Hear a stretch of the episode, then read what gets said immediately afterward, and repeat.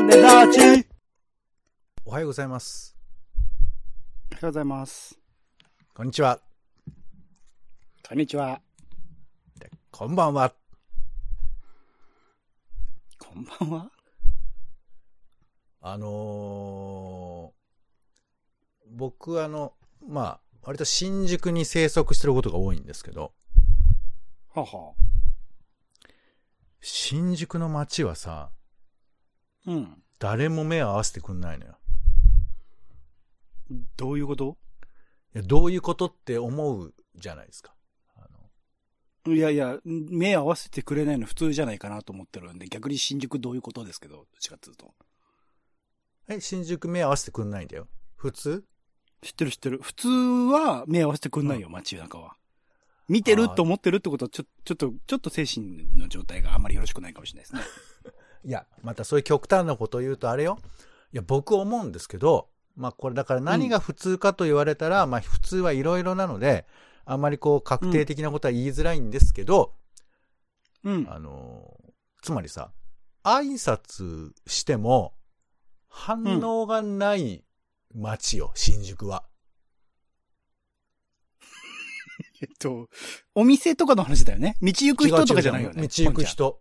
道行く人。ごめんなさい、ごめんなさい。え、ポンちゃん、え？道行く人に挨拶するの？ポンちゃん。いや、だからさ、これはね、あのーまあ、だからちょっと、僕は、いるけどね街中に別時々見るねレンジさんも、あのー標準的な人だと思うし、これあの、えー二人で喋ってますから、あなたと私のトークなんで、あのーそういうツッコミ風に入れていただくのは全然構わんのですけど、うんうん。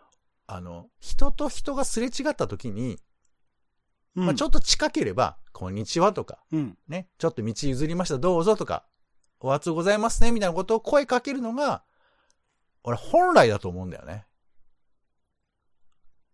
すいませんとかね。ちょっと道通るとき、あ、すいませんとか、あ、ちょっとぶつかっちゃったとき、あ、ごめんなさいぐらいはするんですけど、え、うんこんにちはとか、ご機嫌よろしゅうっていうんですか、そうそうそうそああ、そういう世界観も、まああるよね。そうだよね。一人一人そういう世界観あると思います。うん。別々のね。う。苦しそうだな。いや、あの、わかりますよ。おっしゃることは全然わかるんですけど、ま、ただ、うんまあ、そういうこと言っても僕も、あんまり声かけると、なんか嫌な気持ちにもなるかなとか思いながら、だけど、僕最近ね、あの、ちょっと三鷹の方の田舎町をちょっと歩いたんですよ。三鷹に田舎町。まあちょっと駅から離れたところですかね。そうそうそう。ちょっと駅から離れると割とこう、しなびた感じのところもあったりするんですけど、そのあたり歩くと、皆さんが、いや、そんな、全員が挨拶するわけじゃないけど、ちょっと、うん。こんにちは、みたいなこととかさ、頭下げ、会釈するみたいなのが、あるのよ。あるね。ああ、確かにあの、鶴瓶さんの NHK のあの、なんだっけ？家族に乾杯。乾杯。乾杯する番組。そう、あれとか見ると確かにあるね。そう。いや、だから、あの、オレンジさんのさっきの反応は俺は別に普通だと思うけど、思うけど、でもやっぱりそれは、都会生活者なのよ。多分。そう、僕、シティボーイだからさ、生まれたこの方。本当にそうなんだよ。ポパイ片手にね、うんオリーブを、そうそう。えオリーブをどこにあるか探すみたいな、そういう生活してた人とは、いや、そう。何がシュールなコントとかやってたから、そうそう。そうなのよね。シティボーイズでしょ、それは。あのそうそなんか、別に正しいって言い方はないんだけど、でも、う。うん。その、街でさ、声を、声かけるってことじゃない。でも、見てると思うの、ちゃんと。すれ違う時に、うん、うん。あの、ちゃんと見てるのと、あと、新宿だと見てるけど見てないふりをするわけ、すごく。ほー、ほー、だからほー、ほー、ほー。もちろん、その何、えーいや、でもこれはもしかしたら、あの、高等、あ、高等どうなんだろう。まあ、あの、足立区の方とかとまた違うとかさ。うんうん、街によってね、確かに。なんか、オラが街感、オラが村感があるところは、挨拶しそうな気しますよね。その外から入ってきた異物を、いかにしてこう安心できるものに変えようかっていうところでね。その、人をベース信用してない感覚がすごい今伝わってきていいですけど、いや、俺は一つ解釈としては、街の中に子供が多いってのは結構あるのかなと思って。ははははは。そこはね、小学校とか結構周辺にあって、だから子供がやっぱり多いと、挨拶することとか、うんまあもちろんさっきのね、安全ってこともありますけど、やっぱ子供はさ、うん。あの、もう安全対策的にも、あの、挨拶するらしいよ。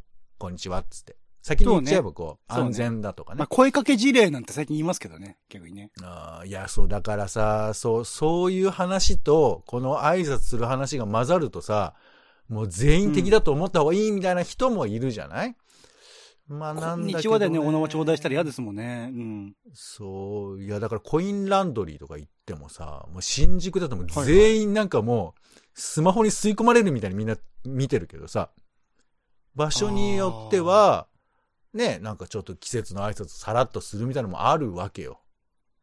まあ、コミュニケーション取れるね、あの、ランドリーカフェみたいなのも出てきてますからね、最近は。まあだからそういう仕掛けがいるってことじゃない？なんか、喋ってもいいですよっていう、うんそそうね。の促し、動線があることが、都会生活者にはやっぱちょっと欲しいとこだけど、いやでもなんかちょっと、何？三鷹、武蔵野の空気っていうのは、まあ、あとはね、おじいちゃんおばあちゃんが多いとかが、かなとか思ったりもするし、あと風景だよね。ちょっとこう見晴らしがいいと、声かけたくなるのかなとか、なんかそんなことも思ったりもしたんですけど、いや、だからちょっとね、自分の思ってることが普通だなってね、思いがちですけど、まあそういう、まだどっちが正しいではないよ。な正しいではないけど、それぞれの街でね、あり方はありますからね。うんそうそうそう、なんかちょっとそんなことをね、えー思ったということですけど、皆さんは日々どんな気づきで 生きてらっしゃいますでしょうか？ということでうん、えー友達、職場、夫婦のちょっとした雑談から、ツイッターの投稿のネタの種など、直接役には立たないけれど、あなたと一緒に拾ってみたい種ラジは世の中のいろんな種を探すポッドキャストです。えー毎回街をね、歩いた話とか、えーイベントの感想など、様々に種を拾っております。お相手は、カルチャー中毒者のオレンジさんと、どうもどうも。えーお天気散歩人のポンです。よろしくお願いします。お願いします。さあ、ということで、週の始まりは、おしゃべりの練習は種枕です。ということで、えー先週気になったトピックスなどを紹介していきたいと思います。まずは、えーいくつかトピックス上げていきましょう。まず、えーグッドデザイン大賞、えーロボット織姫、接客するカフェというのがこれ受賞したそうですよ。グッドデザイン大賞ね、なんかいろいろこう、僕らが普段見てないデザインなんかが取り上げられることがあるので面白いなと思います。それから、えー、 App Store、えーこちらの2021年無料アプリランキング、アプリランキングが発表されまして、1位何だと思いますか？オレンジさん。えー、なんだろうって思いながら、なんか僕テキスト読めちゃってるんで難しいですけどね。そうなんですよね。2位は LINE、えー3位は YouTube、1位は PayPay だそうですよ。ねね、で、これなんか使、ってんだみんな。こう、なんつうのやっぱりじ時勢が、時代がこう反映されるというか、えーうんうん20年のトップは、 Zoom がトップだったんですって。ほうほうほうほうほうほうほう。去年ね。うんうん。で、20年3位だった COCOA は今年15位に 落ちました。僕だから文フリで初めて入れましたもん。文学フリマ東京行った時に、文学フリマ東京入れた時に入れなきゃいけなかったじゃないですか。あの時初めて入れたんで。はいはい。うん。それ以来、それ以来全く使われてないですもんね。そうね。まあちょっと、そうね。まあまあ、はい。あとね、ゲーム。ゲームも無料ゲームランキングというのが出まして、こちらが、えーサイゲームスのウマ娘プリティダービー。これが1位。あ、いろいろと問題があるやつね。漫画面白いんですけどね。で、2位が、えー宇宙人狼ゲームアマンガス。これご存知ですか？知ってます持ってます、持ってます。あの、僕スイッチで持ってますかね。あ、はいはいはい。これ今ちょっとね、巷でやや流行ってますけどね。うん。うんいろんなところでなんか、あの、挑戦してクイズやったりとか、うん。面白いですよ。意外と手軽だよね。その人集まらなくてもね、ネット越しで人狼が楽しめるといそうそうそうね。できるっていう。はい。さあ、そして、えー、ヤフー検索大賞2021の第1弾ということで、えー東京リベンジャーズとかね、馬娘などがランキングしているそうですよ。うん人気ありますね。この中こういうの見たりします？使ってるなとか。いや、まあ、ニュースで流れてきたら、あの、ちょっとさらっと読めますが、あんまり、その見るものの参考とかにはしないかな。なるほど。えー SNS 流行語大賞というのもありまして、禁止カード、飛ぶぞん？は、これご存知ですか？こういう。飛ぶぞっていうのは超飛ぶぞは、えっと、超主力ですよ。そこから、まあ、あの、日向坂とかアイドルの人とかね、使ってたりとかいろいろ。はネットにミームになってねそういうことなのか。へえ、面白いね。はい。そして、えー、これはね、NHK の記事でありましたけど、ちょっとまあ11月のお話なんですけどね、えー病院がサイバー攻撃を受けたとき、消えた電子カルテの衝撃ということで、えー8万5千人分の患者の電子カルテがなくなっちゃったっていう記事がありまして、しかもこれがね、徳島県西部の山あいの剣町というところ、8000人しか住んでないところの半田病院というところで起こったそうでして、うんうん。なんか病院のカルテってさ、あのー市町村間でデータのやり取りできるようになってほしいとか、ほら、病院間でデータの共有してほしいって僕は割と思ってる方なんですけど、これはね、うん完全にサイバーテロらしいんですよ。攻撃されたんだって。そういうこと、で、だからあれよ、そのおばあちゃんおじいちゃん、いろんな人たちのデータがなくなっちゃうから、改めて聞いたりしてんだって。誕生日いつですか？みたいな。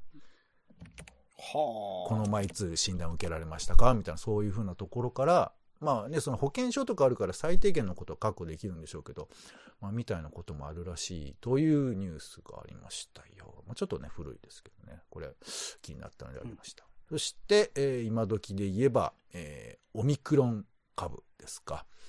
えーこれノルウェーの記事ですね。クリスマスパーティーの13人。えーということで、ノルウェーの首都オスローで開かれたクリスマスパーティーの参加者のうち13人が、えーオミクロン株に感染していることが確認されたということです。はい。まあもうヨーロッパでもね、感染が広がりつつありまして、日本も何人か出てるって言ってましたよね。まあ、一応水際で止めれてるかなっていうところですけどね。そうね。これ、気になってる？どうです？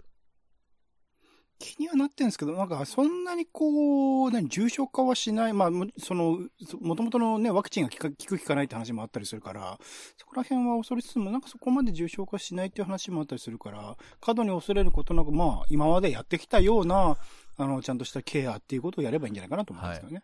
すごいね。もう官房長官みたいな発言ですけど、ありがとうございます。そういうことですね。継続だよ、は継続だよ。まあまあまあ。オレンジさんはね、これ聞いてる人はわからんかもしれんけど、あの、結構ガード硬い側の人なんでね、そういう視点から喋ってるんだというふうに思っていただければと思います。さあ、じゃあちょっと気になったトピックス、ゆっくり話しましょうか。えーまずは一つ目。えーアメトークで本屋で読書芸人というのが、えーやってまして、えー最近読んだお気に入り本みたいなのが紹介されたりしています。えー、オレンジさんこれご覧になりました？は見ました、見ました。面白かったですね。いはい。どうですか？あの、本好きのイメージってあるじゃない？はいはい。本が好きな人。で、今回うんもどっちかというとまあ小説を読んでる人が多めだったりもして、うん。あの、何？なんかこう、オレンジさん的にこういう人が本好きだよな、みたいな。だ僕が思う本好きで言えば、やっぱこう、小説読んでる人が本好きってイメージがあるから、だから自分なんかは本が好きっていう感覚がないのよね。結構雑学っぽい本とか読んじゃったりするからさ。うん、うん。あとまあビジネス関係の本とかもあんまりカウントに入れたくないじゃない？本好きという意味って言えば。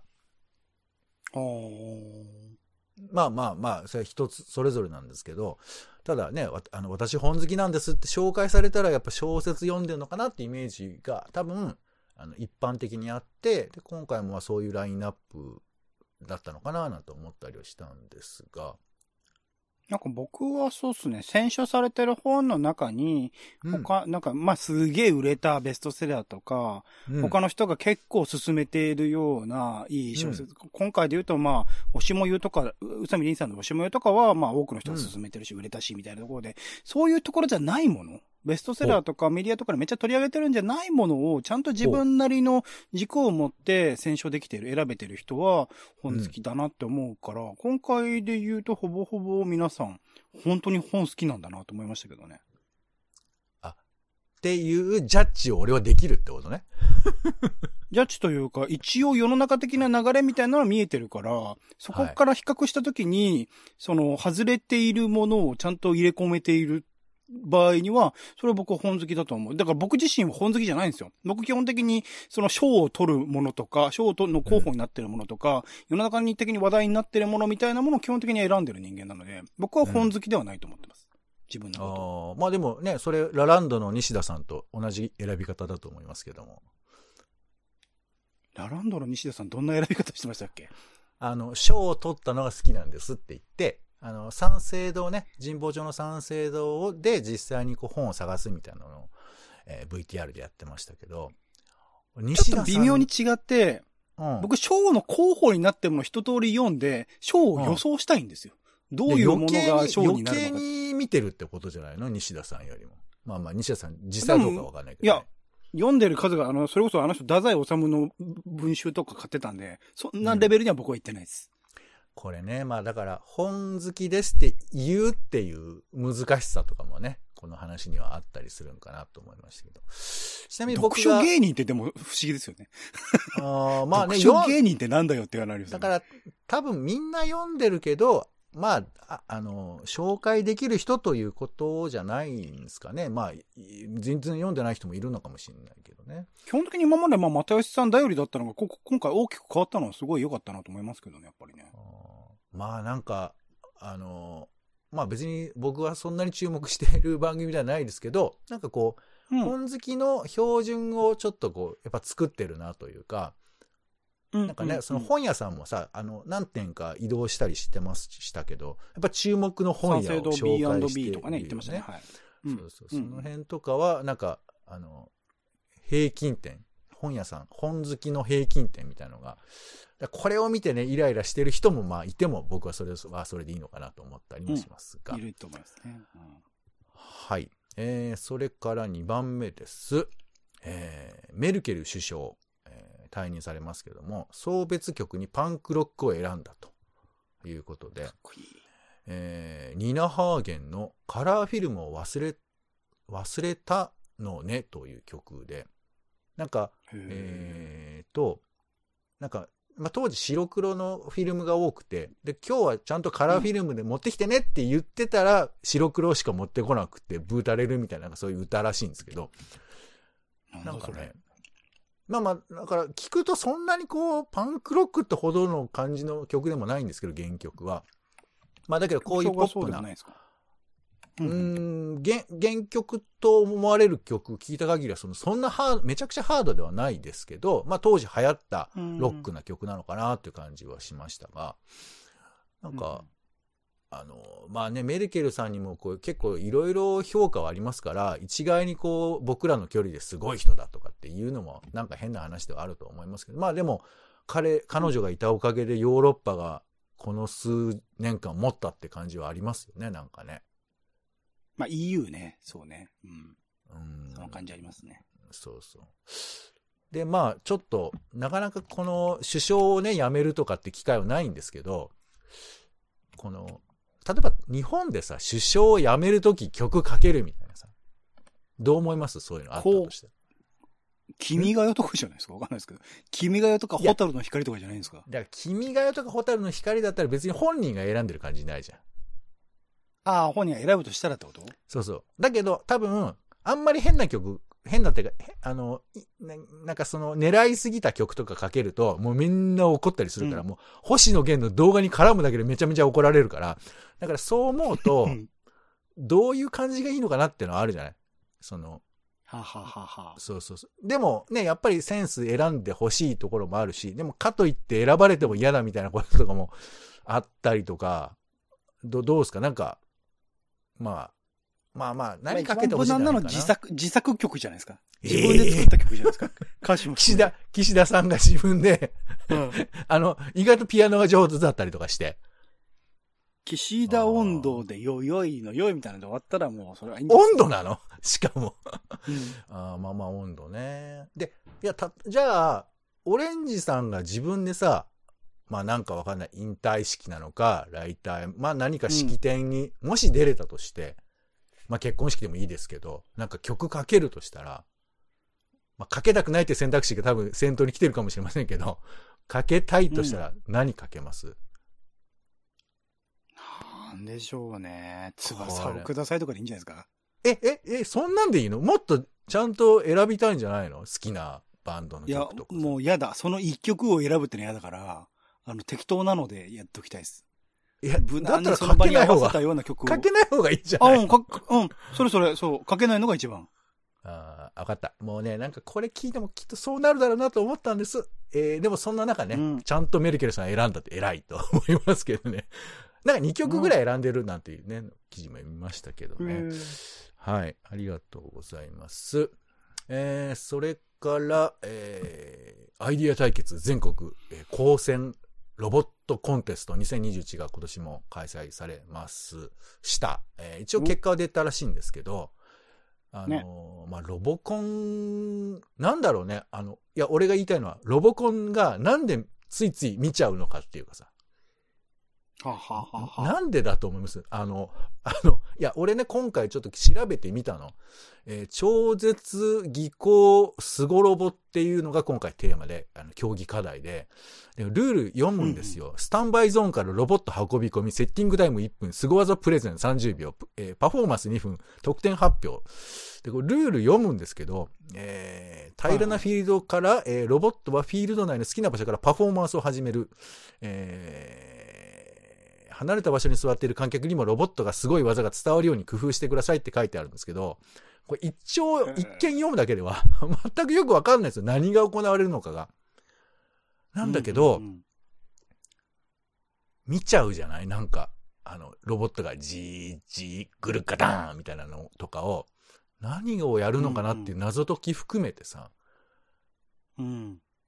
いろいろ芸術、スポーツ、段ボール積み、ペットボール立て、せ洗濯物干しとか書いてますけど、なんだろう。なんか、やっぱこう、子供が立ち上がるみたいな感覚に近いのかな見てて、ちょっと気になるのは。僕はどっちかというとアート作品に近いと思ってますけどね。やっぱり、その作るまでの、その作者たちの背景とか含めてとか、あとうん当日のその動き方とか含めて、アうんートを見てるような感覚に、アートとスポーツかな？うん、感覚に近い気がしますけどね。なんか、でもほら、結構壊れてさ、角っちょから全然動けなくなったりとかさ、早々に脱輪するパターンとかあるじゃない。はいはいはいはい。あれもでも魅力だよね、なんか。ああ、なるほどね。うんうん。まあスポーツとかもそうですけどね。倒れてからどう切り盛り返すのかみたいなのも。まあでもあんまり早めにさ、あの全員のスパイクが脱げちゃうみたいなのないじゃん。サッカー選手のスパイクが全員脱げて、あーっつってこうみんなが止まるってなかなかないじゃない？運動会感があるかもしれないですね。うんそう、なんかちょっと、なんだろうね。なんかなんで見ちゃうのかなっていうね、謎を解きたいなという話なんですけどね。えーはい、次行きましょう。これもうベタな話なのでちょっと結論出したい。えー羽毛布団と毛布どっちが上か。かける順番で暖かさに違い。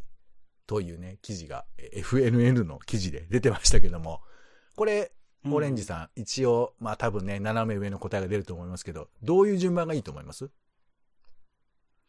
えーっと、ご自布団を一番肌に近い方というかね、一番下かな、に入れて、上に毛布かな。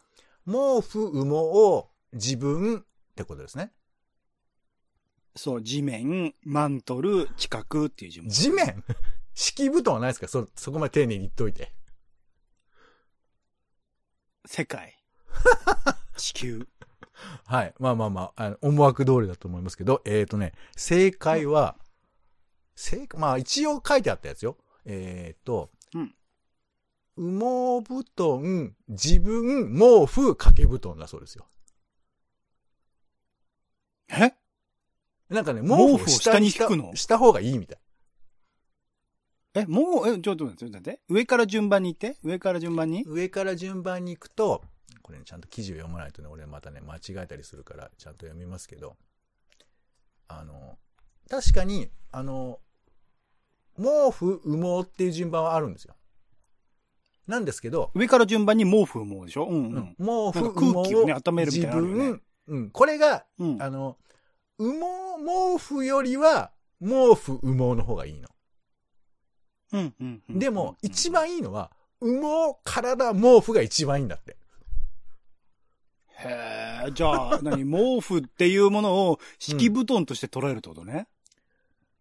もう、そういうことなのかな？なんか多分熱がこう、一旦出て、それが戻ってくるみたいなことなのかな？体から出た。はあ熱がっていうふうに、ウェザーニュースからの情報としては出てますけど、あの、ただそれ、や、なかなかやりづらいよね。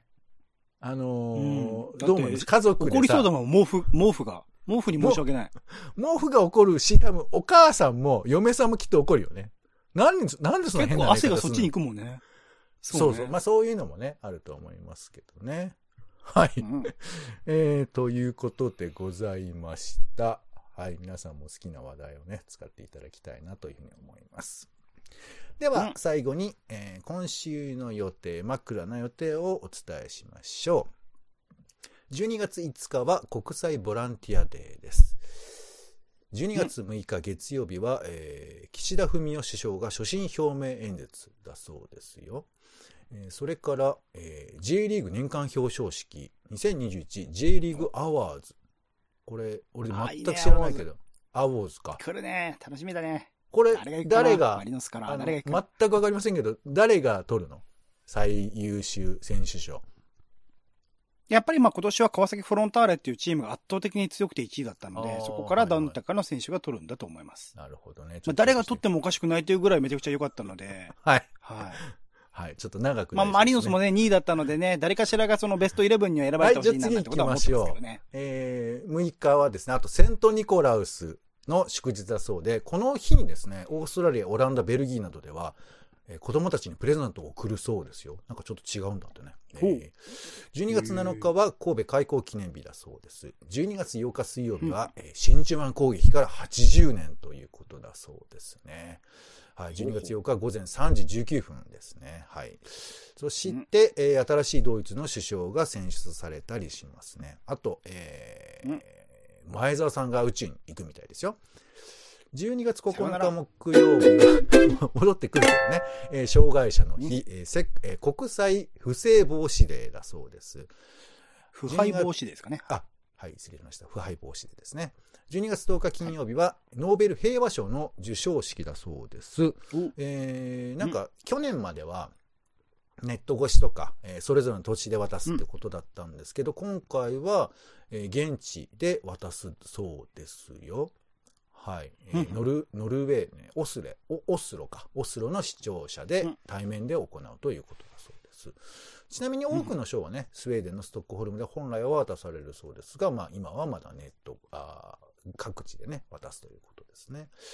はい、それから、はいはいえー世界人権デーでもあります。はい、あと3億円事件の日だそうですよ。1968年だそうですね。はい。うんうんえーそして12月11日は国際山岳デー、えーユニセフ創設記念日、えーイチョウの日だそうです。そして12月12日は、いえーいいいだ。そう、ありがとうございます。そして12月12日、えー漢字の日ということで、今年の漢字が発表されます。ちなみに去年何だったか覚えてますか、うつじゃなかったでしたっけ？えー、密でしたね。残念でした。あ、惜しいな。惜しかった。さあ、はいこえー今週使いたい枕をお願いします、オレンジさん。はい、今週は全然知らなかったんで、八尺様にしました。はい、何でしたっけ、それ。なんかね、あの、ネットの、あの、人気用語みたいなやつで、ねなんか八尺ある、なんか、妖怪、妖怪というか、あの、怖い存在の話らしいですよ。ネット上で漫画が話題になったんった。のにな。はい、ということで皆さんも、えー雑談に使ってみてください。種ラジの種枕でした。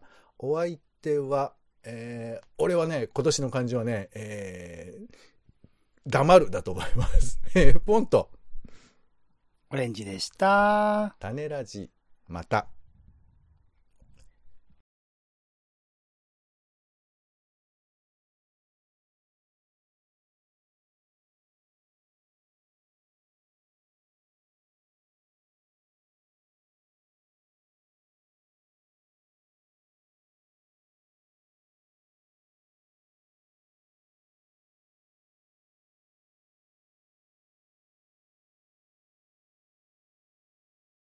種ラジは、ほぼ毎日配信をするポッドキャストです。